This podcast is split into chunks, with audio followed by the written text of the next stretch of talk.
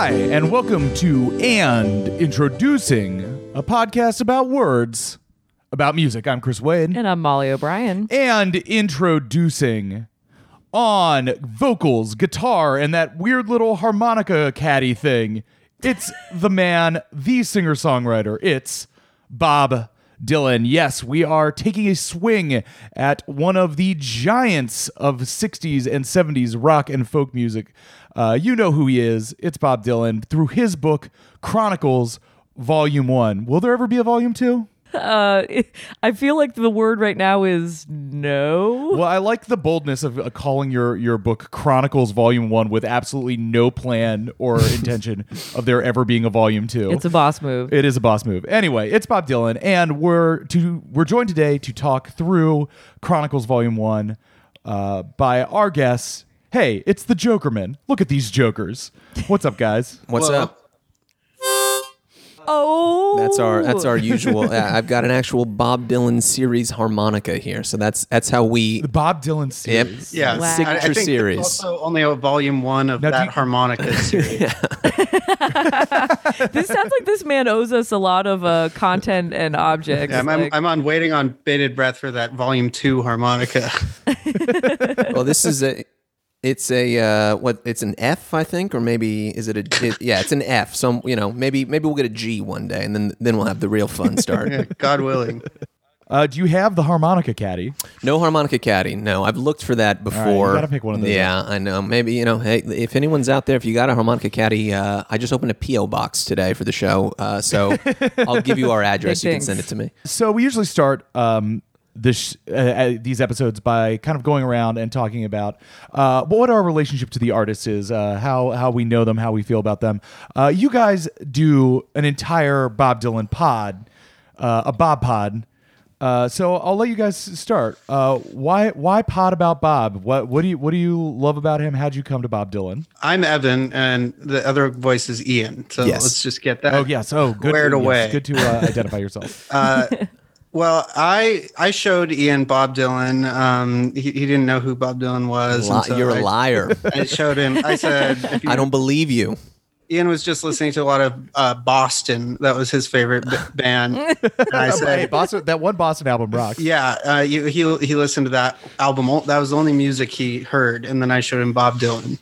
Um, I think I don't know when I I think we both have a kind of a similar relationship to Bob Dylan in that like it was kind of a high school sweetheart uh, first music crush type thing, like finding uh, hearing certain songs and then just sort of um, discovering probably like I don't know, Ian was was it like Blonde on Blonde and bringing it all back home for you. That those were like the big. I think it was Blood on the Tracks first for me, Right. You know, as it is for many people. Yeah, I think it was for me too. Actually, I think I first heard Blood on the Tracks songs probably. Yeah, my father's a big music nut, like like absurdly good taste as far as like dad's music taste goes. You know, he's a punk rock guy, um, Big but Fall also fan. Bob guy. And um, and so he, you know, Blood on the Tracks is like maybe one of his favorite records of all time. Uh, and so that was always kind of in rotation when I was growing up. And then at a certain point, I discovered like, you know, this is more than just the music my dad is playing for me. It's like this actually kind of rocks. Uh, and so that, you know, that was an easy entry in there. And then, yeah, probably the original kind of uh, trilogy or the, you know, the rock trilogy from the 60s and Freewheelin' were kind of the big next steps. And then at a certain point, you know, once you once you have the certain kind of brain damage that Evan and I have, uh, you discover like Planet Waves is out there and Street Legal is out there. And as we're going to discuss later, Oh Mercy is out there. And that's the real, once you get a taste of that real hard shit, the uncut shit, you just, you're hooked for life. It's like, it's like Fent. I would also say though that uh, I mean it's kind of feels silly to talk about Dylan and and becoming like a really big fan of Bob Dylan without also uh, talking about his his persona and and learning about him that way. I mean I don't think I would have gotten as interested in his later music uh, if I didn't have some beliefs about who this man was and what he was like, and the fact that he's like the coolest, uh, coolest guy. so I, I think that it's, it was a combination of yes, like being um, really impressed and, and and loving that early music, those first discoveries, but also in tandem with that, seeing clips from those press conferences and stuff from Don't Look Back and just various things from you know uh, Rolling Thunder, all, all of that stuff, but especially those clips of him talking. Um, Mm-hmm. and, and then realizing that there's just so much more out there that this man just kept going and being fascinated about what that means. and going and going and going and going and going. and is still going. yeah. Yeah. Yeah. So um, I don't know about Molly. I'll, I'll go. I'll go first on Yeah, our you end go first. Um, because I do have to admit, and I know I this this always kind of sucks when we come on artists. Uh, like this for the pod because I know for a listener you don't want to listen to a guy who doesn't really know anything about anything go off. But of the heavy hitters of the 60s, Dill, uh, 60s, 70s era, like Dylan is probably the one that I have like the least engagement with. Uh, like all, I have like all the you know big songs, the the the top line ones, of course, the, the like Rolling Stone, the the ones that everyone knows. But I don't really have that much familiarity with his uh, back catalog. It's usually it's I would say not really my type of thing, as Molly would uh would probably attest to. Yeah, it doesn't uh, go as hard as Chris wants it Yeah. to. Although, if if either of you can reveal any uh, Dylan songs that go hard, There's some stuff that goes hard. Yeah, he did actually add drums, and uh, he he I plugged. He had an electric guitar too. At a certain point, so he really Yeah. upped the ante. It seemed to upset a lot of people. There's even some synthesizers in the that. 80s. That's right. oh yeah, Yes. yeah. So that's what I was gonna say is that. Uh, all that being said, I am my heart is open and, and I am very ready to be dill pilled. Uh, Wonderful. if you um if if you guys want to take me on that journey, uh, I, I'm I'm very happy to to be a bit in the uh, passenger seat uh, for the a ride through Dylan and just uh, leave my heart and mind open to uh, any any songs that I've not heard yet. Hell yeah. And of course, I the stuff that you're saying about the narrative around him as a guy being as fascinating about his uh, music, I am av- av- aware of that as well, and uh, you know, always think that he is a, an interesting weirdo. and then for me, yeah, I had a dad. I had a Dylan dad. I, I had a dad. Dads, we all we all have them. Maybe that's the thing. I did not have a Dylan dad. My dad did like some music, but he did not have like deep identification with any particular artist, so he did not. He was not around to be like, son, you need to listen to this, this man. that might make you better as uh, you know. You might be more open, even in some mysterious. Yeah. Yeah, you don't have the dad the dad prejudices that that we might have. Mm-hmm. But yeah, we we listened to the big the the biggest songs. Um, but I never really had any w- personal relationship with Bob Dylan, and then I actually came around to his '60s stuff in a very strange way. I went to see Rilo Kiley play live in 2007, and their opener was Nada Surf, and Nada Surf has a song with the chorus where he says that he's listening to Blonde on Blonde on the radio. I've got blonde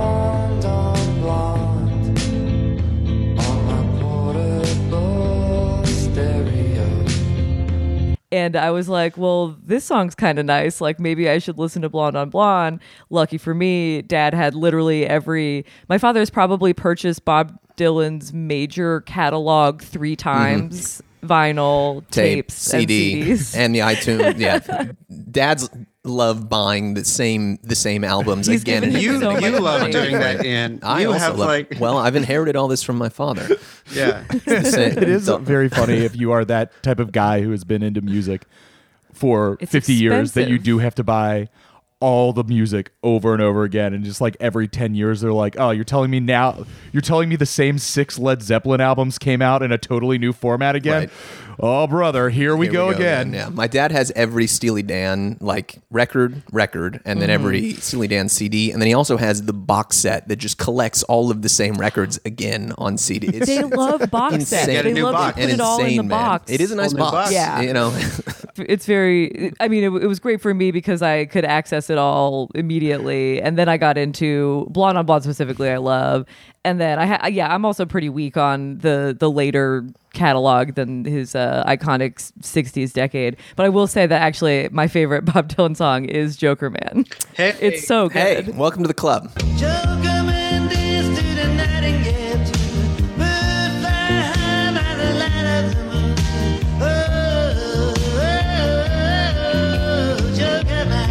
yeah, same. i was listening to it yesterday i was just like man this song goes Hell yeah, that that is one that goes hard. that was a major key for i mean not surprisingly for us deciding to uh in, in venture into this project was i think Jokerman being a song that makes you realize makes many people realize that uh maybe they've been missing out because like if a song like that can happen you know 20 years after everything that people think of as bob's heyday then uh Mm-hmm. you know lo and behold there's actually a bunch of those types of songs Yeah. scattered all through Yeah. those decades Well, let's let's get into the book. I read this book when it came out again because my dad bought it and it was in the house. And uh, I remember thinking it. I because I didn't know anything about the man. I almost read it like a fiction book, Right. A, fi- a fiction book. A fiction book. Which it honestly kind of is. To Yeah, it's definitely got um like tall tale vibes as opposed to any sort of conventional memoir that we have read. Very much so. And as we will get into, Bob Dylan also most of this book is basically just blogging. Like he's just sharing his opinions on stuff. There was a time when Huffington Post first started, and I think Arianna Huffington was just trying to convince celebrities to start blogging for mm. them. And the celebrities would be like, What is a blog? It's like, Well, it's just like your thoughts on stuff. And you would just get random celebs to do that. I feel like this is Bob Dylan's Huffington Post blog, but it's good. yeah. He's got some interesting thoughts. As Molly was describing to me what this book actually is, um, it, the more that the phrase Chronicles Volume One uh, seemed inappropriate because to me a chronicle is like an obsessive documentation of a, a whole, of an era, and Molly's like, yeah, it's like mostly uh, tangentially related thoughts from two specific years Yep. separated. Like yeah you get uh, like by, by three 20 there's years. there's those three sections roughly and they're it's kind of weird the ones that he decides to focus on Completely You've got- It's super random. yeah Yes. See, that is not a Chronicles. That is maybe a picaresque or possibly musings. or just a blog. Bob Dylan musings volume. This is one. definitely a book of musings. There's no question about it is that. a book of musings. yeah. So the as said, the structure is pretty much you know we start in like 1961 when he's moving to New York and is doing you know playing folk music around New York City.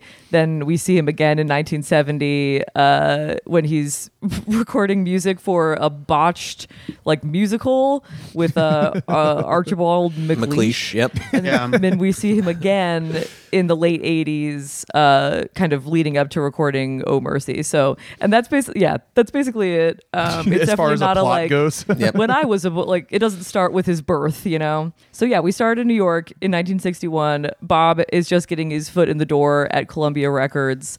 Uh, he says, What I was playing were hard lipped folk songs with fire and brimstone servings, and you didn't need to take polls to know they didn't match up with anything on the radio. Bob is different. He's he's a different kind of guy. not like the other he- girls no Yeah, he's not like the other girls. But he's been playing at the the cafe. What? cafe Wha. Cafe Wha. Classic New York City Picture the venue. downtown folks. Yeah. He's Folk scene. uh, is that is it still around? I swear It still exists. I don't know. was. I've never been there. I don't know if it's. I guess it's still ostensibly functioning. It's right there next to Minetta Tavern on MacDougal Street. So yeah, he's play, he's playing there. He's playing at low level basket houses. Um, Passing the basket, Sometimes yep. trying trying to game the system by bringing a hot chick with him to pass the basket. Yeah. Sometimes passing two baskets. And if You got to do what you got to and do. effective strategy. Yeah, li- literal baskets. I just want to be very clear that this uh, this is a 60s folk milieu. If you've ever seen Inside Llewyn Davis, it's that world. Uh, literally, these uh, tiny little dingy clubs where people would get up and do like open mics. Uh, there'd be like weirdos performing monologues, and then there would be like people doing sea shanties, and then Bob Dylan. Sounds great. Uh, I do find the the downtown folk scene very interesting, and interesting that it would collect in a place like that. Kind of interest in American traditional music would collect in downtown New York City, Right. Um, and then of course all of that stuff forms the DNA of what would turn into like the punk scene. Uh, That that's that stuff going through. Um, you know Greenwich Village in the early '60s. It, it's just always a very interesting place for it to collect. Yeah, yeah, I mean it's it's uh th- that's a good point, and I think it speaks to a little bit of the reality behind what was actually driving a lot of this stuff back in that time. Is like, you know, s- some of these folks were real, you know, folk heads. They they were working in the folk tradition, literally just like learning songs, playing them, letting other people learn them, passing the basket, and so on. But I think there was like a pretty large degree of like commercial aspiration going through a lot of that scene. And Bob obviously is the one who has you know emerged from that and kind of turned into this uh, figure far beyond Icon. I- But exactly. there, there was and there wasn't because there's certain figures uh, who were very instrumental in that scene who didn't really have like this. Uh, they didn't have this sense of go-getter opportunism that that Dylan had, or maybe just they didn't have the luck. Uh, uh, they kind of became embittered and didn't um, pursue They, it. they became the Llewyn Davis. yeah, Yeah, li- or- exactly. I mean, there's um, uh, what's his name? Ian, the uh, main Van Ronk. mentor. Van Ronk was sort of, Dave Van Ronk was this figure who was kind of the like head honcho of that scene. And I think a big part of the scene and where you can see it's uh, how the punk and DIY sort of DNA springs from it is at that time, it seems like the real heads were these people who were all about this classic American folk tradition because, in part, it was the opposite of the sort of anodyne, uh, like sanitized mass culture of real building kind of 50s, you know, which it it felt like, oh, this is the real stuff, man. And so, of course, as like with the punk scene, you had people who were maybe really influential within that small milieu who also would never dare sign a big contract because it would be like Right. selling out. And uh, Dave Van Ronk was such a man who uh, Bob was able to learn a lot from, but I don't think even given I don't, he wasn't looking for those opportunities, and and Dylan had his eyes open for them, and of course uh, had the the savvy to uh, take those those shots. That's the story they tell, at least. You know, we, we- Right. John Hammond didn't come up to John Hammond, the guy at Columbia who signed Bob, uh, who came from this kind of um, legacy of working with like Alan Lomax and stuff, and he was sort of a presence, you know, in that in that scene at that time, always looking, you know, with a pretty savvy kind of like clearly commercial business interested eye, like where can I make a buck with these people? Came to Bob and signed him to this contract. Uh, and you know he didn't go to Dave Van Ronk or something. So you know, in these later days, Van Ronk, who isn't around anymore, but obviously there's tons of interviews and stuff with him. Um, he can he can talk a little bit about you know how Bob was doing his thing and and Van Ronk was doing a different thing. But like we don't know for sure really like to what extent these people would have really stood behind these uh, principles, so to speak, Right. had they been presented with the same opportunities. Van Ronk was also a big, portly, surly type fellow, and Dylan was, you know, a cute little uh, Chaplin doing doing his little dance and being being witty and cute. And uh, of course, the people who signed him ended up being like the the hot young studs at their respective record and, and publishing agencies, and, and, or, and at least the guy who eventually fully signed him to Columbia, uh, they were you know sharp enough to know this countercultural this this thing that's cool in New York. Like we've got to get somebody on board who's representing that as much as maybe Counterculture sells, man. they loved that uh, uh, that stuff too. To, uh, the fellow who who actually signed him, um, Ian, help me out. What was his name again? Are you talking about John Hammond? Yeah, John Hammond. You know, was a big head. Mu- That's right. John Hammond was a big music head, but he also, I think, was just smart enough to know like we've got to get the hottest, youngest version of this scene up on our label. Right. So that's Bob Dylan origins. Origins. The other um, funny thing that I, I do think connects to your connecting it to punk and DIY is Bob acknowledges, at least in those early folk days, that there are some people who reserve a lot of hater energy for him from all sides, including Van Ronk, who, when he first meets him, uh, Van Ronk has a coveted slot at the Gaslight, which is kind of like the next step up venue wise after like your basket houses. And David Rock is like, "Oh, why are you asking about the Gaslight? Uh, are you a janitor? Like, Right. do you do janitor work?" Ooh, which is a real. Sick Uh, but then sick burn, and then but Bob Bob played for him, and he's like, "All right, you're in." So fa- game recognized game. Yeah. But uh. Song songs speak for themselves. songs speak for themselves. And I, I really like that Bob said that from what his, his perspective is, what set him apart was uh, his repertoire and uh, is template is hardcore folk songs backed by incessantly loud strumming. Was Bob Dylan just like the loudest guy on the scenes? Uh, I mean, i i if you've heard some of those early recordings, uh, you know, uh, he his um, uh, his voice has always been sort of a uh, a, uh, a topic of conversation. We can say amongst uh, fans or not so not so fans. Um, but yeah, he, there there was a lot of yelping and yopping and just real like the guitar almost sounds like a percussion instrument in some of these songs. Like it's there's he's not even bothering with a melody or a tune or anything. It's just like as fast as he can get his fingers to go up and down. That's that's the music That's that's, punk coming rock, out. baby. I mean, honestly, it yes. speaks to his confidence, though. I mean, that's I think a sort of byproduct of how sure of himself he was. That he knew this material, he knew this folk stuff so well, and at this point, um, when he was playing those clubs, uh, was so um, fully like he, he was such a hardcore acolyte and, and knew all the Woody Guthrie stuff and knew knew Yeah. so much that he kind of just had this conviction that he was going to be able to do it better, faster, sharper than everyone else, and and louder, I guess. Self fulfilling prophecy. He manifested that uh, for himself. he secreted it. and he's in New York. He's hanging out at like the folklore center. Right. And he says it's a place that's like crammed with material like extinct song folios of Civil War songs, wobbly yeah. journals, propaganda pamphlets about the dangers of boozing.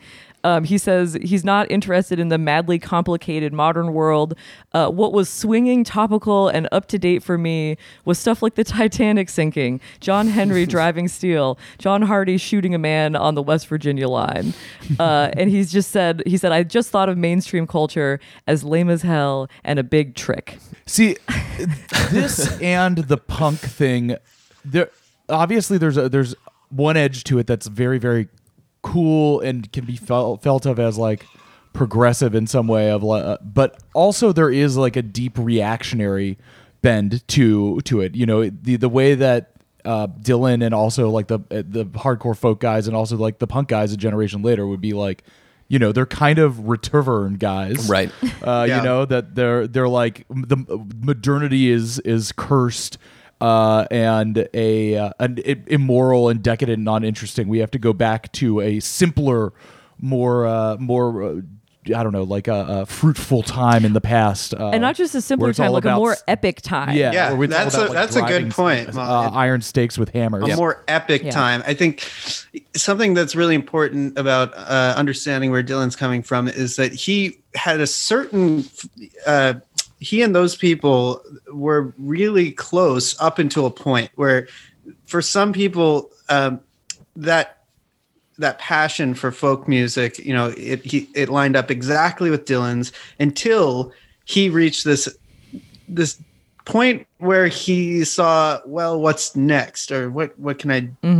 He just had this inkling of like wanting to keep pushing that, and turns out a lot of the folks in that scene, I say folks now because uh, folks in the folk scene anyway, uh, they um, they were zero interested in that. They as soon as he started doing anything funny with with that form, with that formality, it was like, well, what's he up to now? But uh Dylan just never had the any sort of barriers to what could be done with this stuff. It was the blueprint for him.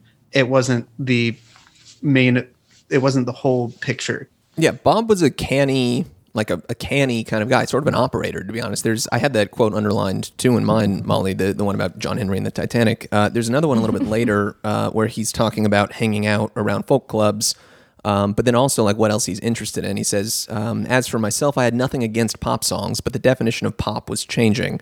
They just didn't seem to be as good as they used to be. I love songs like Without a Song, Old Man River, Stardust, and Hunt. Camptown, It's like, Camptown Races. Why can't we go back to the? Why can't we go back to the classic jams when when all when good pop songs were about how lovely it is to walk around the gazebo holding hands with your beloved. with your sweetie baby. Yeah, exactly. But then he also says um, at Ray's, uh, where there, what Ray's is like one of his friends, um, where there weren't many folk records. I used to play the phenomenal "Ebb Tide" by Frank Sinatra a lot, and it it never failed to fill me with awe. The lyrics were so mystifying and stupendous. When Frank sang that song, I could hear everything in his voice death, God in the universe, everything. I had other things to do, though, and I couldn't be listening to that stuff much. Right. so like he's he's got an appreciation for Frank at the same time that he's got an appreciation for you know Seeger, but um, it, I I think he's aware at that time like at what There what- needs, there's a gap that needs can- to be filled. Yeah, and he's there's like, a, there's a gap that Yeah, needs to be filled, and he's also aware of like what what he can do himself. Like he can't become Frank Sinatra overnight, but he can Sure. become you know this kind of like Pete Seeger acolyte overnight, and like Yeah, that's a, that's a foot in the door for him. and and reading between the lines, you can kind of hear, see him be like, I I sense that there is an opening for folk, classic folk presented as a pop tune. Bingo. yeah, or or classic or folk sensibilities used as the the engine or the vehicle for Yeah. something else. That won't come for a little bit for him. Um, it's still going to be a minute until he really embraces what he can bring uh, as, as an original uh, voice to that form. Right. So then he, he kind of lays out his initial what he's doing, and then he just starts blogging. um, so I just compiled some some Bob thoughts slash Bob Bob blogs to discuss. That's what we love. he says that he was in a tavern where John Wilkes Booth used to drink, and he saw his ghost in the mirror ca- and called it an ill spirit. I don't, I don't not believe him. Like it seems like if anyone can see John Wilkes' ghost in the mirror, it's Bob Dylan. See, uh, you were referencing earlier that this book is like uh, uh, people people dispute its veracity, but if you're writing stories like that, it's like who's doing the va- fact check of? Uh, well, actually, uh, Bob Dylan could did not see a ghost in the mirror in Right, a tavern yeah. because ghosts do not exist. Or like there wasn't a mirror in that tavern at that point in the That 60s. gets They four took it four down. Pinocchios from the uh, Yeah. the, the the Bob Dylan uh, um, PolitiFact Yeah. checkers. Four Pinocchios and, and one little uh, Lincoln's hat, maybe. I know if Bob Dylan says that he saw a ghost, I believe him. Uh, me Yeah, too. Sure. Yes. He's, he's plugged in. Um, he's talking for a little while about, you know, being born right around the time that World War II started Mm-hmm. and just thinking about the kind of like great men and rulers of history. Um, he, he's talking about whether whether they parted their hair in the middle or wore a Viking helmet, they would not be denied. Rude barbarians stampeding across the earth. you like that? Yeah, I like that. The rude barbarian stampeding across the earth. yeah, that section is really fascinating because he's talking sort of about how when he was born, you know, coming up in the early 50s, basically, in the born in 40, what year was he born? 41. One. He comes at this interesting time where uh, I think he talks a bit about um, how everything seems to be changing. An old world is falling apart and a new one is sort of starting up. And it seems like he has an interesting perspective about the sort of the rhythms of history. And i think that that's Yes. something that really inspires him to um, see himself as somebody who has a chance has a shot at making a, a change at, at that time that um, there's sort of due to this period of, of things being kind of malleable he realizes like he can change stuff up if he brings his uh, uh, that old razzle dazzle The the times that he he himself just they are changing. they are changing exactly. they were cha- the Thank times see, they were out. they were changing and uh, He could feel a, cha- a, a change was coming on. yeah I, I would like to. I'm imagining us doing like a, a Bob documentary and just cutting to different talking heads being like the thing about the times in uh, in, in this period. Uh, but that is interesting to to have that fascinating that fascination with like political leaders, the movers of history, the great men. Sure. Uh, as you say, to that to have that sense that you know I might not be a king or a rude barbarian, but perhaps there's something in my hand. Put a what is the the Jad, David Fair quote? Put a pick in one hand and a guitar in the other with a tiny movement, change the world. There you go. Yeah that that's what he was he was on that on that shit. He was also saying uh, there's a crazy part where he says that initially he was like talking he said to his dad uh, i want to go to west point. I was like he was like Yes. uh, how do you become a general? He was like i didn't see myself dying in bed. I wanted to die on a battlefield like as a leader of men and uh, so he didn't end up doing that, but he, he did the next best thing. the over the Venn diagram of like musicians we read about who want to join the military in some glorious way. It's not. It's not. There's not a lot of guys. Most most of those guys are trying to avoid it entirely. Yeah, Yeah. but he's he's into that epic uh, narrative thing of being a uh, an important historical figure, someone who shakes things up. And uh, Yeah. I guess a young Bob Dylan, it's like when you're a little kid and someone asks, like, "What do you want to be when you grow up?" And you're just like, "Uh, police, a policeman, or something." yeah.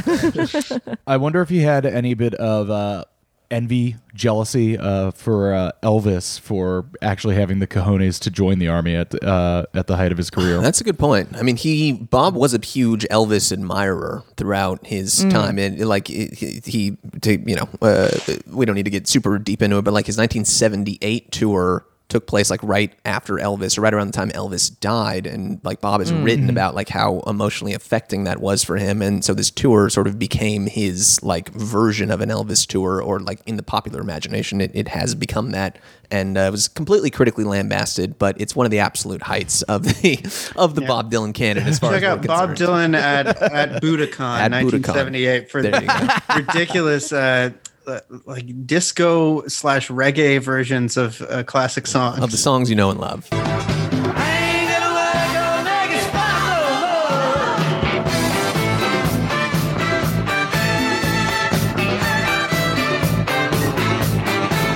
more. See, that sounds like something I would actually really enjoy. You should throw that So I'll have to look into that.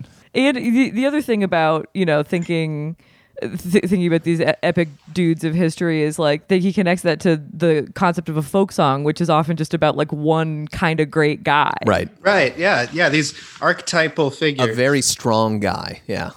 Yeah. Yeah. Very strong guy. I also liked uh, he he talks about he's he's a big reader. Uh, he's he's he seems to be hanging out a lot in his uh this apartment where he's sleeping at this weird guy's house and he's just reading. Uh, he says that the Age of Enlightenment to him is like he's it's still accessible like he still feels like it's still around he said voltaire rousseau martin luther it was like i knew those guys like they'd been living in my backyard He knew Martin Luther. He's- Yeah. He's he's such a bullshitter. But I love that that part. I mean, the apartment that he this, this apartment uh, he was staying in, Ray and Chloe's apartment. Yeah. sounds like the craziest place ever. It's like he said, there's like a back room with all these guns in it, Guns. and like books about like how to like heal like a broken arm or like someone whose leg is bent backwards, and they had like every possible. It was like encyclopedias of everything from history, all the great works, and like all this obscure shit. And he was just able to hang out there uh, and read. And uh, he asked the guy Ray, like, "What what were you going to do with all these guns?" And he said, "Ray, uh, who is not like a violent uh, type, said, um, it's for." Tactical response. that's still a type of guy that exists now Yeah. One hundred percent. they uh i believe the the the funniest quote from ray was he said he, he wasn't really interested in the political problems of the time and he was prone to saying stuff like the real actions in the congo This Ray. which you gotta at least if you live in new york you gotta have one weird roommate. Like that's got that's part of the like new york city living experience so i'm glad bob did that. The other bit from this blogging period that i wanted to make sure i shared is uh he just goes to the new york public library one day and just starts pulling newspapers from the civil war era just to read them to see what daily life was like uh so i I honestly thought that was pretty cool and kind of like a Can, can you do that? Can I just go to the?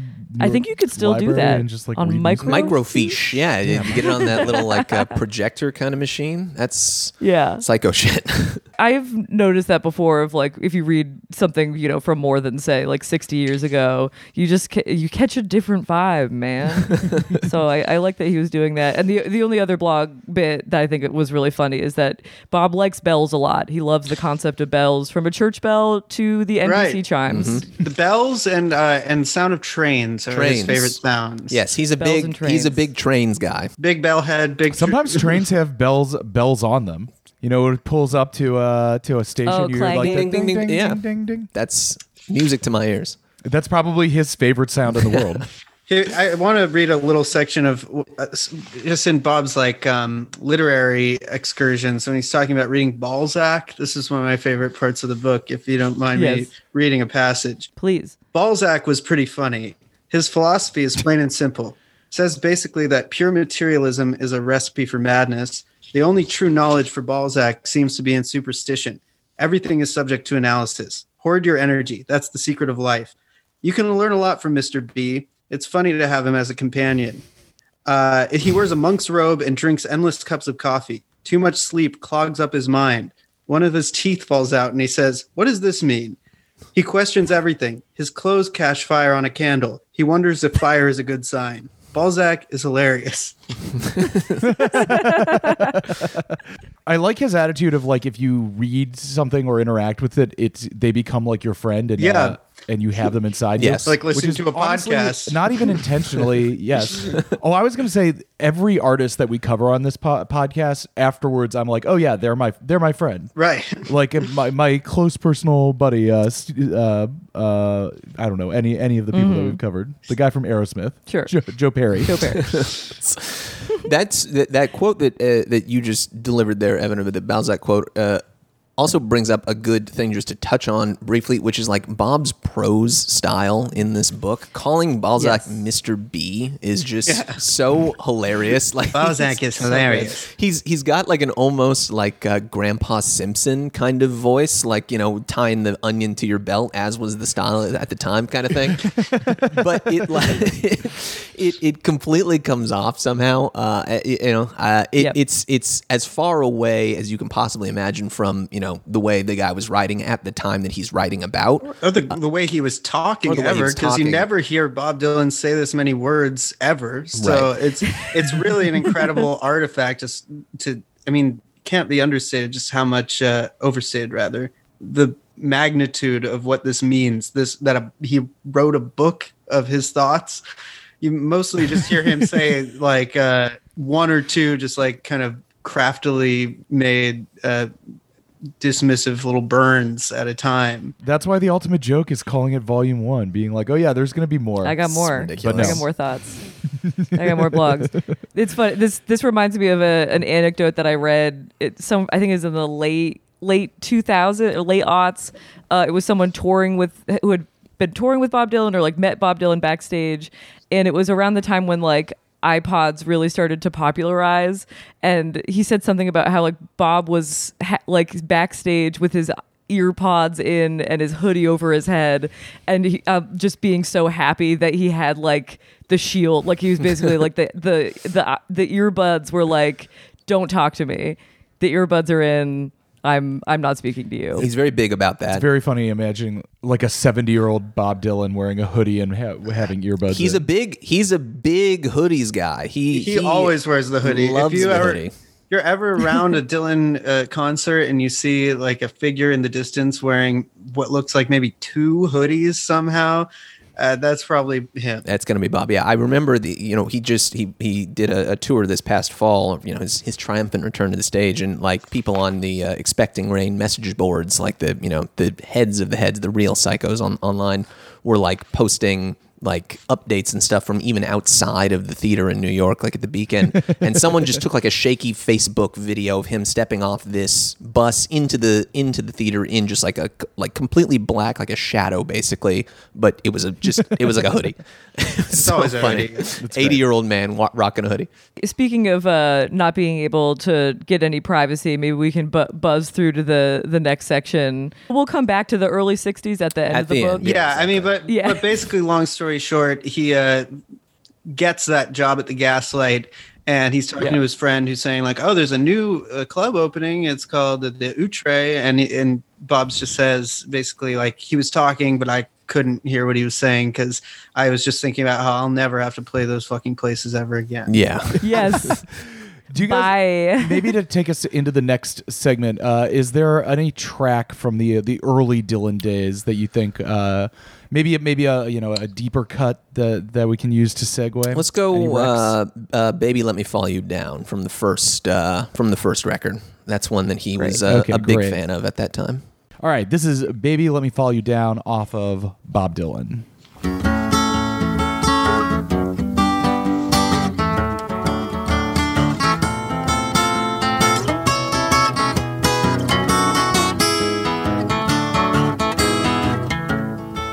First heard this from uh, Rick Von Schmidt.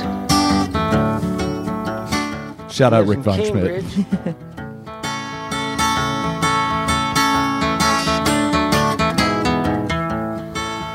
Rick's a blues guitar player.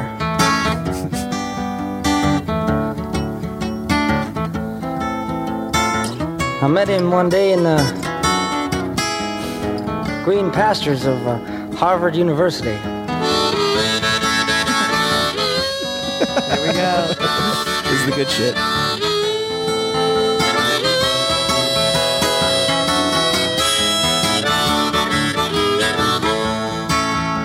Baby, let me follow you down.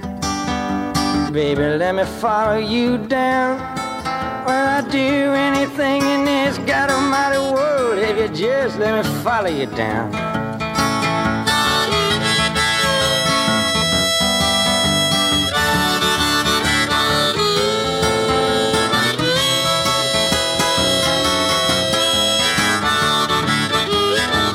You know, that harmonica does fucking rip. It's great. Baby, can I come home with you? I'm not as good. Yes, I'd do anything in this God Almighty world if you just let me come home with you.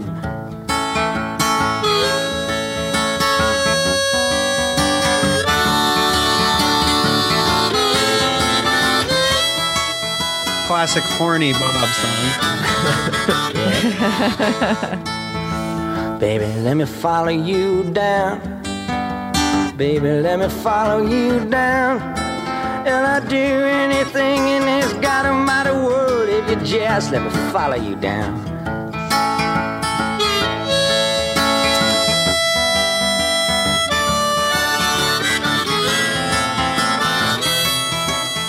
Pretty simple, but you know the formula works. Yeah. Guitar, harmonica, voice, weird like folky apocryphal story at the beginning that probably isn't true. Yeah. that's you're you're in business.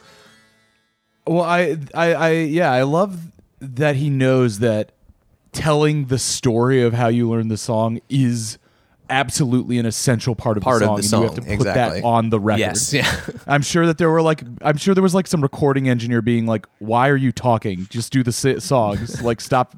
That's his his first uh, album, and it, it was his first studio record. That's with Columbia Records. He was just signed. Uh, basically, John Hammond says, "Come in and think about what you want to." Uh, he, you know, picks out a date. Says, "Think about when you what you want to play when you come into the studio." And it was as simple as that. And that first record is just literally Bob Dylan sitting down and doing his thing with the mic on Yep. it really set the template for how he would expect to be able to record songs and records for the for, for better or for worse. Better or for worse, exactly. It was also, should be noted, a complete commercial disaster. The first record didn't sell Yeah. for Sure. shit, and he almost got dropped by Columbia. but John Hammond saw something, and with with it, he just had a premonition that the you know this guy's got charisma and He's uh, got it. he's got the moxie. He's- Yeah. and so uh, He's he was right. He's hot. Well, you t- it takes a record, uh, a record or two to prime people to be like, "No, you actually do like this. You just don't know yeah. yet." Yeah. yeah. Especially with Bob, yes. Yeah, yeah. It's a pattern that would repeat Well- itself uh, many times throughout his career. Oh yeah, right. yes, yes. Well, yeah, to from uh you you don't know that you'll like me, but you will to now everyone likes me and I'm absolutely miserable. Yep. Uh we we meet up with Bob in the late 60s. Uh he obviously has completely uh, s- swept the world with his his uh his messages and he is not happy. Um it sounds like I mean, th- this is actually maybe my favorite part of the book is because he is just f- so full of uh, of vinegar about this still after all these years. Yes. He's saying the the Beatles were in India, America was wrapped up in a blanket of rage, and I was determined to put myself beyond the reach of it all. I was a family man now. so this is he has gotten married, he's had had had children, he's living in Woodstock. He had had the motorcycle accident, and he's basically retreating from the world at the time when apparently we needed him the the most. Uh, I don't I don't know how you guys feel, feel about But, that. I mean, what happens in between that first part of the book and this second part is, um, I mean, it's hilarious that that's what he left out. You know, Yeah, he's, he wh- skips over Yes. the entire Bob Dylan legend. yada yada yada. what he leaves out is the part where he goes from making that song to making uh, everything else Like that Rolling made in the Stone. 60s, like Rolling Stone and uh, all the rest, and becoming this, uh, you know, totally transforming himself into kind of this like uh, magician type figure who, uh, like I was saying earlier, you know, completely exploded what you could expect from the folk format and injected everything he learned from uh, Rimbaud, from from uh, the beats, from from all these other influences, and from his own mind, and just made it into something that was uh, much more basically invented modern rock music. I mean, it's kind of crazy to think about, but you know who's a big fan of Bob Dylan in that era is uh, Lou Reed. It's like you wouldn't have Oh, yeah. Velvet Underground without the stuff he did in the late 60s or the mid to late 60s, mid 60s firmly actually. Yeah. And uh, that's just what you don't get, he doesn't even spend any time talking about because it ruined his life briefly. the always I think for me at least the thing to keep in mind with Dylan is like how he was basically the first to do everything. Like, even if if the formula gets like he's always like all- all, every album when you look back at it, it comes out like a year before you remember if that makes any sense, Right. you know? Yeah. I mean, there's that great uh, quote. I don't have it verbatim, but he talks about Picasso, and he's just thinking about Picasso just turned you know 75 or something, uh, it married his uh, like hot model girlfriend. yeah, like 29 year old girlfriend like or this something. this guy hadn't let life pass him by and he like had totally upended the world of of art and dylan says you know i wanted to be like that i wanted to do that. And this is but that was before he actually ended up doing that um you know in with those records bring it all back home and so forth. And um then basically the fallout of that of him actually succeeding is he loses his privacy. He loses any sense of uh just being a regular guy. And it it's like a fight for his life to live any semblance of a normal existence with his family um yeah, and and that's yeah, where we are find stalking him. him. Yeah, people literally, and they move to Woodstock, and it's these creeps are coming up to his door. People are like invading his house and then falling off the roof and breaking their leg and then suing him because they fucking broke his their leg at his property. it's, it's insane So shit. it's so cursed. That's like a good scam if you can pull it Yeah. off. yeah, I think there's a quote in a, in the section uh, titled "New Morning," which is you know titled for the the record "New Morning." He says, you know, "I knew that I made records or I made songs of like that were most influential and most original, and I didn't know if I would ever do it again, and I didn't care." I just wanted to have like a white picket fence and some roses in the back. That would be nice. And uh, that was my deepest dream. He does not want to be this uh, outlaw figure that the now actually existent popular sort of uh, underground, the, the burgeoning underground music scene, um, which is becoming more and more popular and would morph into you know the flower power 60s and whatnot. Uh, he he has totally it's passed him by. Like he's finds it basically disgusting, hates being associated with it. Yeah, which I mean, if it makes sense if you think about his earlier attitude, which is like, I think that the problems of today are just, you know, kind of they're not for me. And then his fame puts him in the same current as the world interest, and he's like, "No, no, I don't want like stop asking me to like lead a march on the Capitol. I'm not, I'm not your guy. I'm not the one." Yeah, I mean, just like what happened with the folk uh, scene, it, it was they were parallel perfectly up to a point. Like th- just like he was parallel to the folk scene up until their uh, sort of formality became uh, something that was totally alien to him.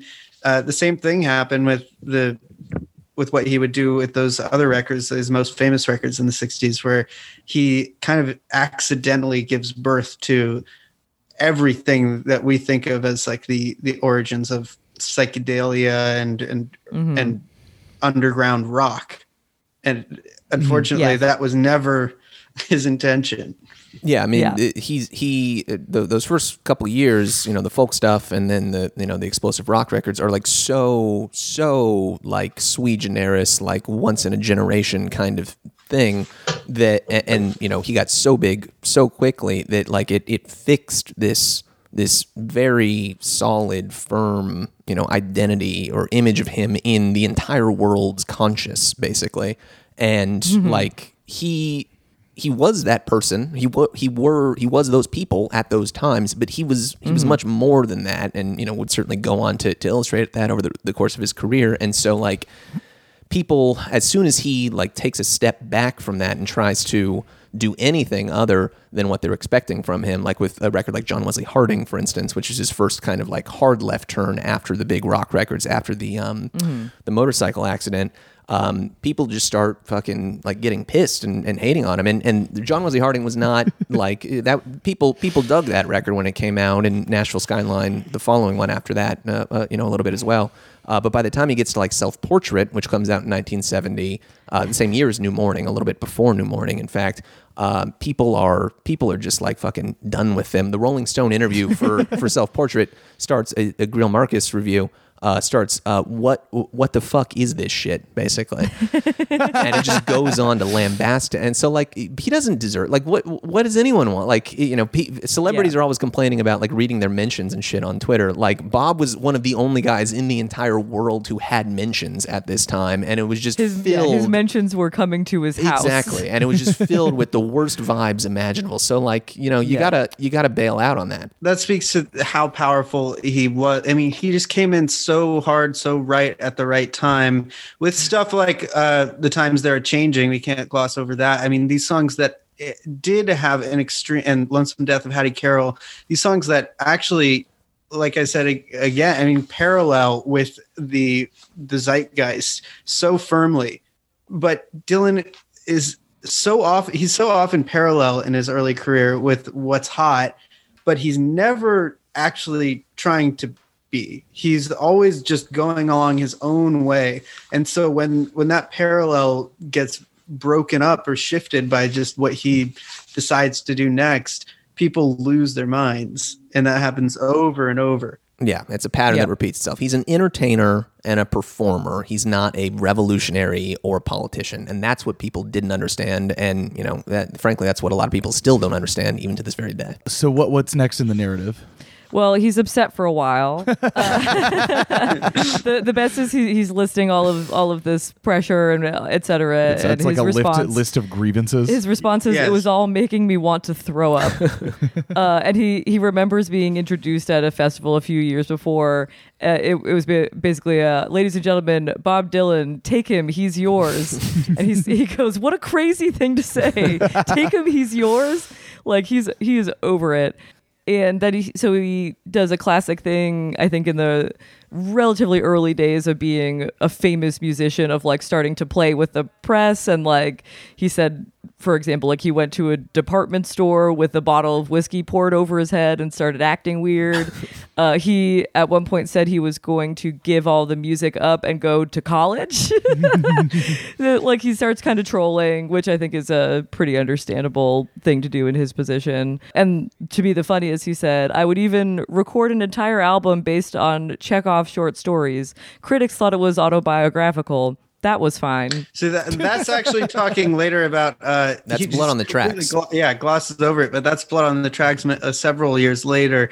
But the the real troll albums were Self Portrait and to some extent Nashville Skyline, even New Morning. These were all records where he basically uh, did the opposite of what he uh, surmised was what people wanted from him uh, on purpose to sort of just shake the scent of being a magical uh, hero to all these fucking freaks. And was very Yeah. successful in doing so. Pissed off everybody. Yeah, well, he was successful in pissing them off, but it, it's a real case of uh, when the prophecy fails in many ways because so many of the people bought into Dylan as this uh, Svengali then uh, kind of just went nut, even more nuts, just trying to tie themselves into knots, figuring out, well, how does this fit into what I thought he said on "It's All Over Now, Baby Blue" about the coming apocalypse or whatever the hell they, they Right. thought he was talking about. and this section is also, I should say,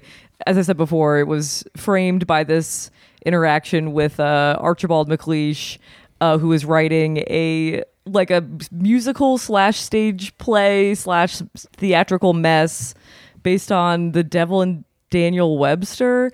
And he's like, he basically called Bob up and was like, "Can you make music for it?" And it sounds like Bob did in a very sort of painful, awkward, not not well, good collaborated way. And that play was called Scratch, and it closed two days after it opened. And I actually don't think it opened with any. I don't think it actually had any of the music in it when it was on stage. Yeah, Yeah, the- that, the- that So was a, the a disaster. the origin of the the record new morning was uh, largely comprised of songs which dylan tried his best to to, to oblige archibald mcleish to give those songs a shot these ideas for songs for a play for a musical that uh, he had suggested some titles to dylan dylan basically was like this play sounds like so fucking depressing i i, I don't really have anything to do with this or and i don't he- it just seemed weird to him. But he was like, okay, and uh, ended up kind of scraping the dregs of that experiment together to create New Morning, a record which Ian and I have gotten a lot of flack for. yeah, for long time listeners will know uh, we fucking hate.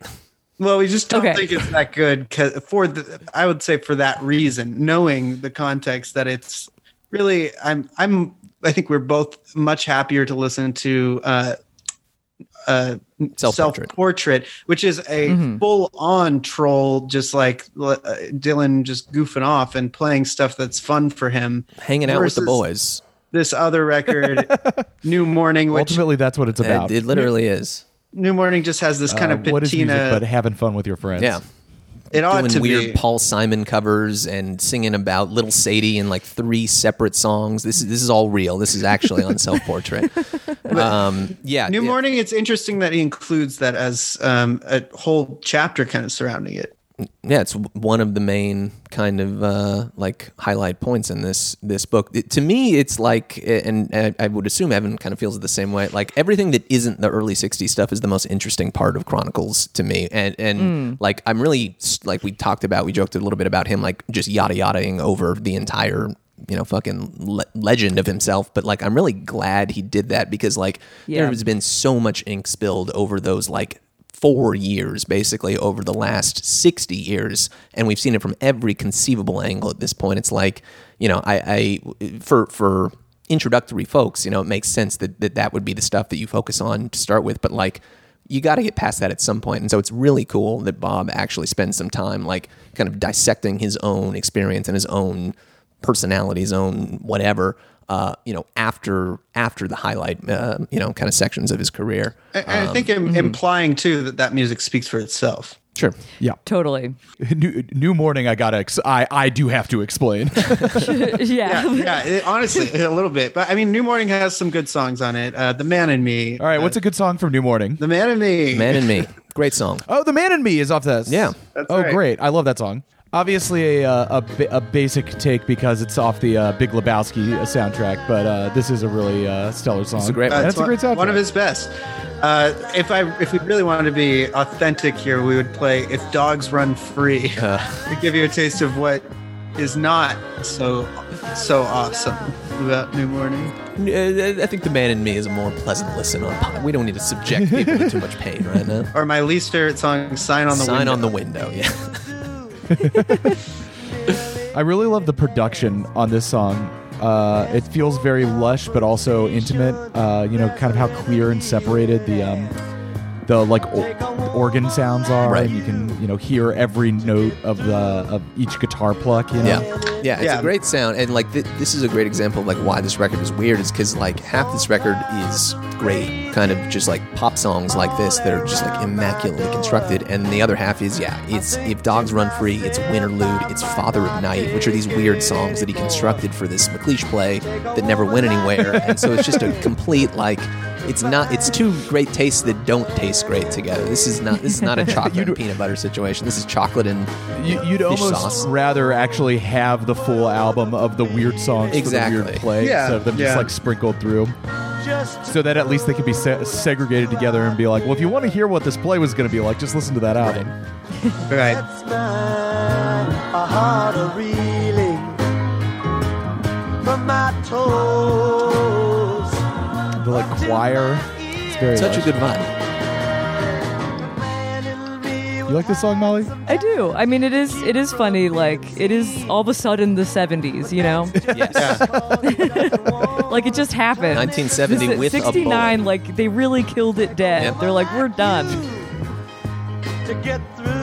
We're, the, protest music, we're leaving that behind. Now, just vibes. Yep. This this song I think is actually one of the best songs on New Morning for another reason that ties into the content of the, the book is that it really feels like a song that's about his personal experience at this time of being a family man.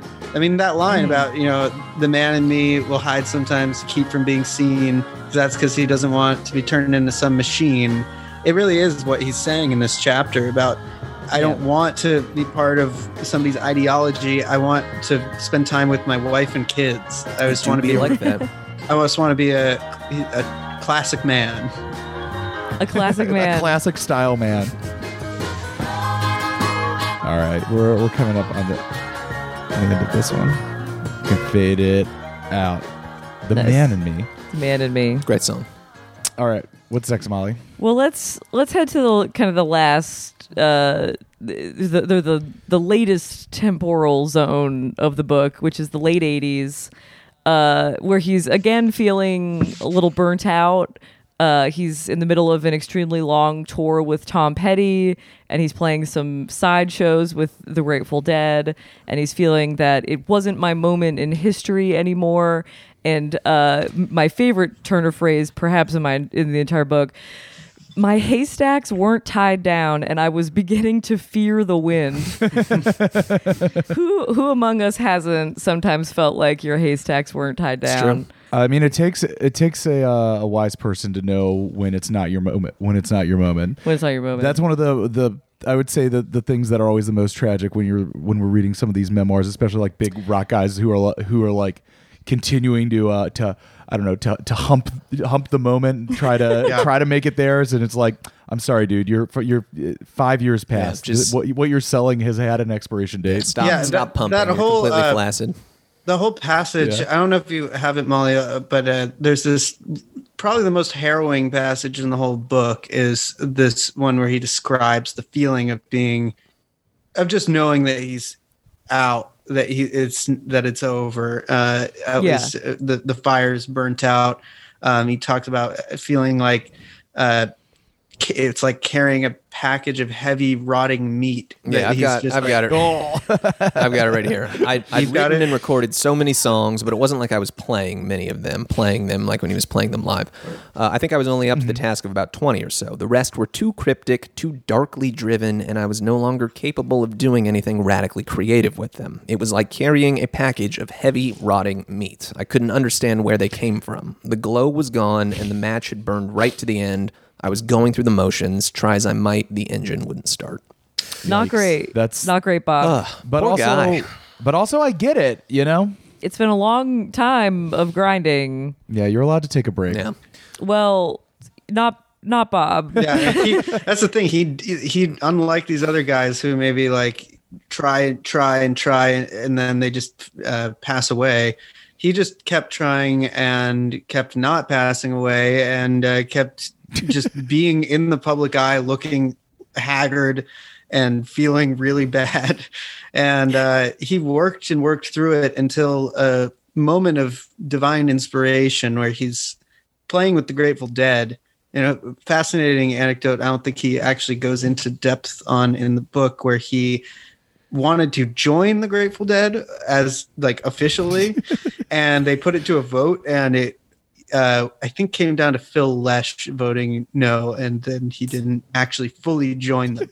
Poor Bob. but but he wanted to. I mean, it makes sense. That would really, really shift the vibe of your band. You know? Yeah, uh, he and he, it, it was probably the right choice. But he and uh, Jerry Garcia were very close, and um, he did play shows with them.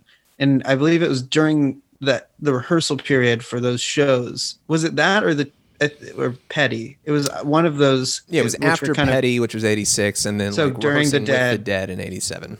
he ends up at this uh, uh, little jazz club and just by chance walks in just has a feeling that he should come in orders a gin and tonic and he sees this little jazz combo playing and it kind of just reinvigorates this whole creative spirit he remembers this arcane it's like arcane weird alternate style of like playing with the off like a what does he say like an odd rather than even number scheme he does not go into like what this means Okay. Yeah. I was gonna ask if you, either of you knew what Oh, the fuck he was. Lord talking knows. about. Instead of What it- what- twos, yeah, no idea. He goes. He goes on for like three pages about this like numerical system, Right. that is different than whatever he was doing, and it changes everything Wait, is about this the way kind you of a can play live. notorious part of this book? sort of Because I, don't feel know. like I've heard, I've heard this before about the the Dylan number scheme. Yeah, something If like that. anyone's if anyone listens and knows what's happening, we'd be we'd be all ears for sure. Yeah, send us an email if you understand the Dylan math. yeah, we don't. what we ends don't up even get into it. happening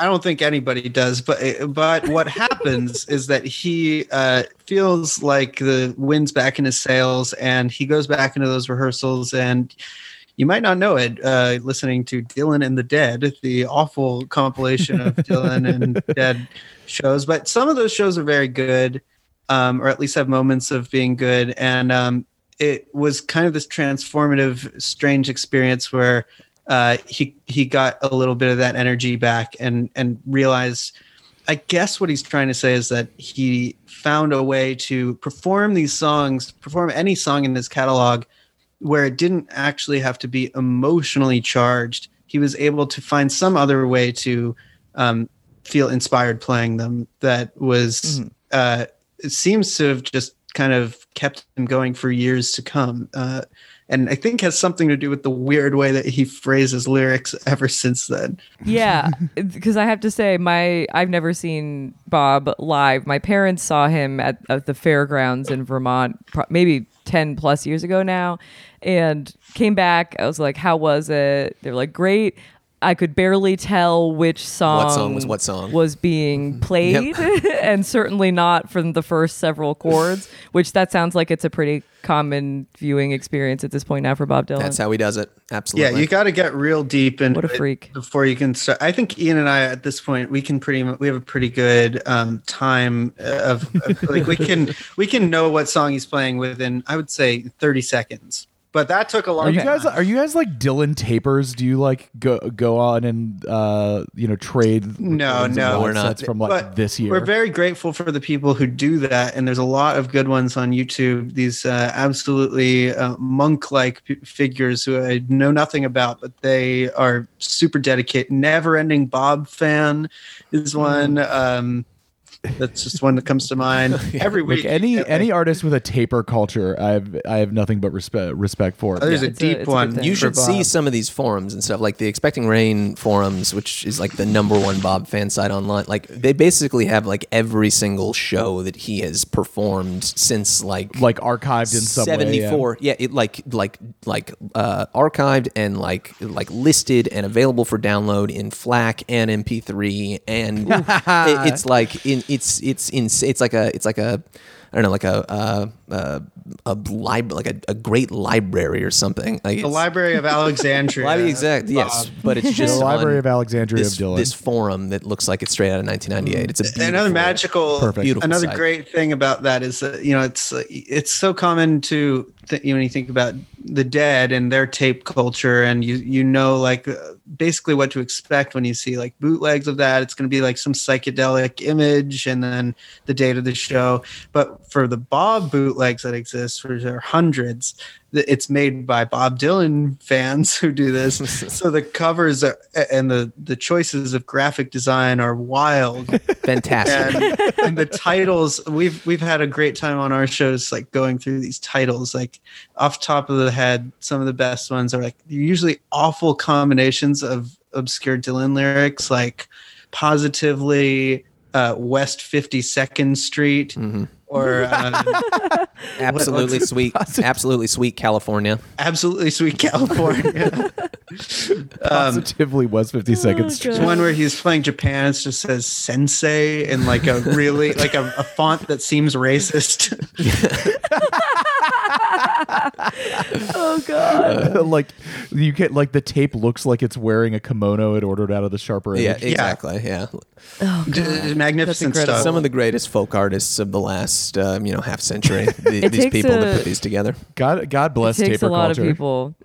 Well, yeah. So, um, Evan, you met. Yeah, you mentioned this kind of uh, revival based on this mysterious number. I, I basically just sounds like he sees the Matrix. yes, Uh, that's I was gonna say, yeah, time? he's seeing he's seeing the green code. He, he also sees seen the, just Green Code. the guy performing in the jazz club. I think he he's just mo- moved on a deep level about how that guy performs vocally, and it, Mm-hmm. it seems like maybe from what I can guess that it's like a way of singing that's more um, deta- it's maybe detached in a certain way. That he's got a, like a bit of a remove from the lyrics. It's not about bringing the house down emotionally. Yeah. It's about like having this posture of knowing who you are and singing Yeah. songs. And he, Becoming a big, a big, great guy. Yeah, you go. becoming one of the realizing that you know, remembering who the fuck he is, type of thing. Yeah. Please allow me to reintroduce myself. My name is Bob. Uh, he he said he yeah he was his repertoire was shrinking and and raw meat like uh, in the next four shows after he discovers this new way of playing he plays 80 different songs no repeats and then he's immediately like okay guys let's book 200 shows and I want that in the next year and I want them all I want to come back to all the same places so that the people who see me the first time won't see me the second time and y- maybe younger people will come the second time because I'm tired of my audience. He says uh, my audience came to stare and not participate. He was tired of the guys with their arms folded, maybe gently nodding their heads. Exactly. And then, of course, his tour manager was like, "That's not how booking tours works." but uh, but I appreciate the enthusiasm, Bob. Uh, after that point, then he has an. I actually don't. Do you know what happens to his hand? He injures his hand. No idea. It's it's unclear. It it it, it, it gets classic. better at some point. It like it should be noted. This entire section, like maybe none of it ever even happened. Uh, Happened. it- Well, of- I think it all the- happened. A version of it happened. It's just psychically, yeah. Uh, but that, that, as you were saying that, that sounds like that he has kind of a Grandpa Simpson vibe. That does sound very much like the Onion story, of being like, I should I should mention that my hand was severely injured at the yeah, time. exactly. The twos Yeah, and so threes thing is There's just, this difficult period where he he gets his juice back, his sauce, uh, and he he's goaded once more, and then he uh, breaks his hand horribly, mangles it. He says to the bone, Yeah. and it needs to recover. Oh God. Yeah, he's like, it Yeah, didn't even gross. feel like my hand. On top of that, his freaking sailboat sinks. Oh no. He had like a 63 foot sailboat, and he's like, you know, sailboat, take or leave it, but it seemed to represent something uh, more sinister that my boat is sank. And this is, of course, one of the favorite bits of and introducing is the point at which the musician's life turns from music to business. And Bob Dylan takes that quite literally. He starts fantasizing about leaving music behind, getting into business. And what does he do? He calls someone who puts him in touch with a seller of businesses, uh, someone who's like, "Yeah, I got so, I got a wide portfolio of businesses. What are you interested in? Sugarcane, trucks and tractors, a wooden leg factory from North Carolina." he, that's that's the one he would be interested in. The wooden leg factory in North Carolina. yeah, that sounds. I mean, that sounds like something from a, a classic folk song. Just you know. imagine you're working at the wooden leg factory, and then one day you're called to an all hands meeting, and your boss is like, "Nothing's going to change, but we are owned by Bob, Bob Dylan. Dylan. yeah. Dylan Legworks." If you see Bob Dylan in the in the wooden leg factory, do not be alarmed. he is also your boss. Yeah, like a like a wooden leg. that that's his mindset in this like late 80s period with the ups and downs and then he also he details the process of recording oh mercy in New Orleans Yes. with the, the producer Daniel Lanois. Lanois. Lanois. Yes. Dan Lanois. Dan Lan as Old uh, Dan, Dan Land. Land. as he's known around And- these parts. You might know him from uh, U2. He recorded a lot of U2 records. Yeah, he's a he's A an, lot of U2 an records. Eno disciple. He was in um, he was there in Slane with Eno when they were cutting uh, the Unforgettable Fire, and uh, Bob was actually Hmm. there in Slane also, and like there was a whole thing that's a lot of lot of deep lore. Well, yeah, there but- is that part where Bono comes to dinner at his house. Yeah, in the Yes. book. It sounds like when Bono has an idea that like it's pretty much impossible to change his mind about it or like get him off the like Bono uh, doing things train. yes, he's very Bono's very um, uh, perhaps uh, too uh, sincere and hard on sleeve kind of guy. yeah there, you gotta draw the line somewhere but i, I gotta say i didn't love I, I did not find the process of recording oh mercy very interesting because it just sounded like it was a weirdly frustrating like process of getting all on the same page with all the like studio musicians and the producer and bob mindset which is obviously different than it literally every mindset on earth Right. what, what was your guys' take on yeah, I mean, this this this section I think is is particularly geared for insane people For like us, yeah. because Okay. like what what is for the head. that's why that, that's why we're having you yeah, on what is notorious about Bob's studio uh, work and you know kind of way of recording records, I think as Evan mentioned earlier, is like he just Bob just likes to get into the studio and cut the songs and get out. Like he he, he just wants mics in the room and make the record and go. And and what you know what is recorded to tape is the record. That's it.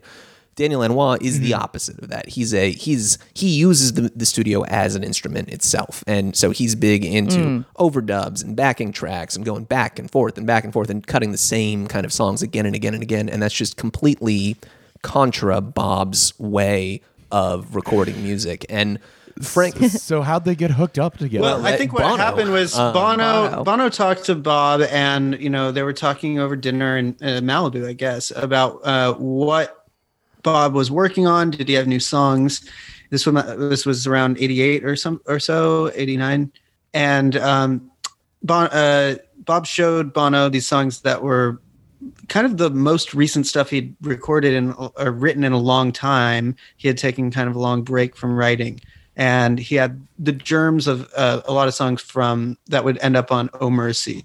And Bono, uh, God bless him, uh, encouraged Bob to make a record with this and um, talk to him about Daniel Lanois. And I think Dylan was in an open-minded state, having been uh, recently burnt out, reinvigorated, his, uh, and then jazz and math epiphany. Yeah. Right. And and it should And- be noted he's coming off like the absolute like like low of the low of his career. Like 86, 87 is like the nadir of the nadir for Yeah, Bob. let's- let's name in a some albums Yeah. that, uh, Empire we got- esque. We've got Knocked Out Loaded and we've got the immortal Down in the Groove, which is maybe Yeah. the single worst record of all time. I think uh, pretty pretty certainly his worst. Uh, but so he's in a uh, fragile state of mind and maybe ready to try some thing, try things a little differently, and and kind of let a let a new energy and vibe into his world uh, with the hopes of getting some different results. I think. So they, they meet Daniel. He meets Daniel Lanois uh, down in New Orleans, where the, he's recording with. Um,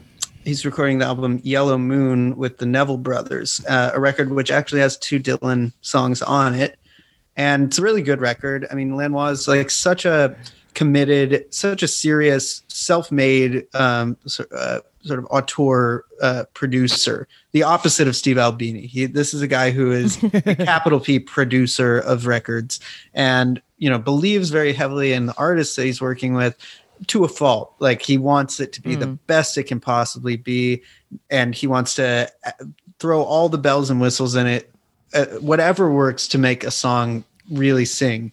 Dylan feels um, like this guy's a straight shooter and basically likes what he hears with the Neville brothers.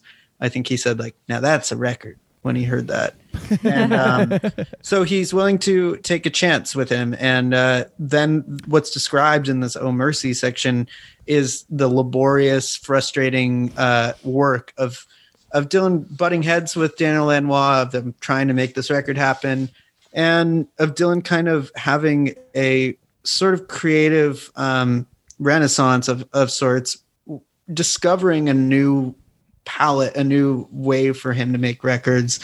Um, and I think he ended up learning a lot from those experiences, from that experience, and from later working on Time Out of Mind with Daniel Lanois before he would break away and make his own records from that point on under the pseudonym Jack Frost as the producer. He's just Bob Well, Dylan. I, I feel like sometimes for the uh, sometimes the best thing for somebody who's like a superstar nobody ever says no to is having somebody to say no, not like that. We're, we're gonna have to move on to the the the end part of the the the chronicle narrative, uh, but in a second. But uh, what's what's a good one off of Oh Mercy to uh, to play us into the uh, the next the last part of the, the show? The best one off Oh Mercy is actually not a song that made it onto Oh Mercy. It's a song called Series of Dreams, which was recorded during these sessions. Sounds like a U2 song from that era. Incredible song, one of like Bob's all-time greatest songs. Lanois thought that should be the title of the record, first song on the album, and Bob completely canned it.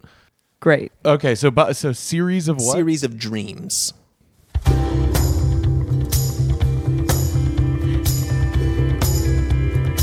Yes, this does immediately sound like a level of production I'm very unfamiliar with hearing in a, uh, a Dylan in a Bob song. Dylan song, exactly. And Bob is sort of notorious for, uh, certainly towards his later days, like deliberately cutting the best song from the record and just like not putting it on there. this is the, the prime example of that. As of a series of as Molly uh, was saying about the man in me of being like, now it's the '70s. It is funny to like. I know this is late '80s, but to like put this on and be like, and this is what the '80s sounds Yep. like. Honestly, this is a record that I feel like sounds like the 90s uh, coming up because if you listen to anything from Empire Burlesque, now that's the the sound of the 80s. You get all of the 80s in there. Too much. Yeah. thinking of anything specific. Like in a dream where someone wakes up and screams. I mean, I like that insistent bass. Yeah. Nothing I mean, it's still undeniably Dylan-y. Yeah, I mean, the vocal and the, the delivery and stuff, 100% Bob, but like musically. And the, the guitar strumming, you know, even the the way of the playing of the guitar, even if it is that kind of a, it does have that U2y like sense to it. It's still very much a Dylan guitar strum. yeah. Oh my god, that's like soaring. Yeah, Yeah, it's, it's like that galloping. It's unbelievable. The path you are through. And the quantum, no good that you hold. I like this a lot. Yeah. You like this a lot? yeah. It rocks. This is my vibe.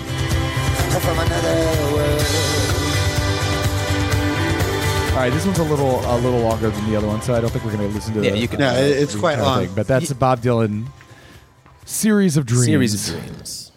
It is a good name too. Yeah, it would have been a perfect What is name life for a a record. I mean, it's a shame that they. I mean, Oh Mercy, uh, okay, but uh, Series of Dreams, better name for the record. Yeah, hundred percent. So where does the chronicle end? It ends at the beginning, man. I mean, Full circle. you know the he basically he we're we're back in New York, but then he's also remembering you know his childhood and like his process of like uh, gradually moving out, out of the house, getting more interested in folk music, like really studying it. Of course. Having the requisite folk haters who are, you know, co- come in and are like, "You're doing it wrong," or like, "You think you think you're good enough to play," you know, Woody Guthrie music or whatever. I think maybe that's the, the mo- most important bit of the end is like kind of showing the origin story of him getting into Woody Guthrie, who he said in the beginning of the book was the first the first person he wrote a song for Right. was Woody Guthrie. that song, "Song for Woody," is I think Bob sort of thinks of it and refers to it as kind of the first real song that he ever wrote. And um, Yeah. I mean, Dylan was so obsessed with Woody Guthrie uh, after hearing his solo records that he basically decided he would become Woody Guthrie, and then he did this.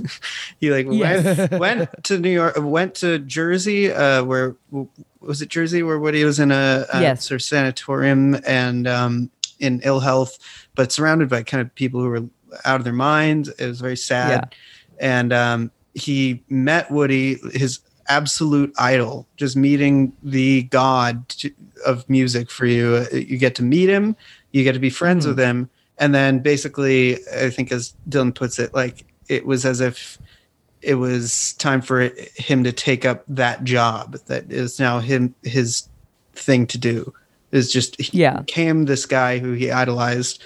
Um, and that is uh, crazy and uh, really uh, moving when he describes it in the book it you could it could end up being something out of a horror movie where it's like the young folk singer is at his hospital bed being like I'm going "Go to become sleep. you." I'm, I'm going to become you. Go to sleep now. That song song for woody is is just such a, a beautiful and heartfelt song. Uh, one of the best songs um i mean you kind of just listen to that and you get the whole story there right there because his feeling for woody guthrie is so strong so palpable in, in those lyrics well i i did want to leave you know now that we're we're back at the beginning is there anything else from either of you guys that you like you know wanted to discuss about the book or anything that you felt about like the book versus bob dylan's actual life career music You know, uh, I think as with everything with Bob, you got to take it all with a grain of salt. Uh, you know, he uh, he he's a man who uh, you know, ha- has been known to tell some tall tales from from time to time, and so looking at this as any sort of like standard, you know, um, uh, straightforward autobiography, you're gonna you're gonna go insane. But if you take it as you know, sort of like spiritually true, and uh, you know, offering some texture uh, and behind the scenes look of what uh, you know th- this story that we all know and love.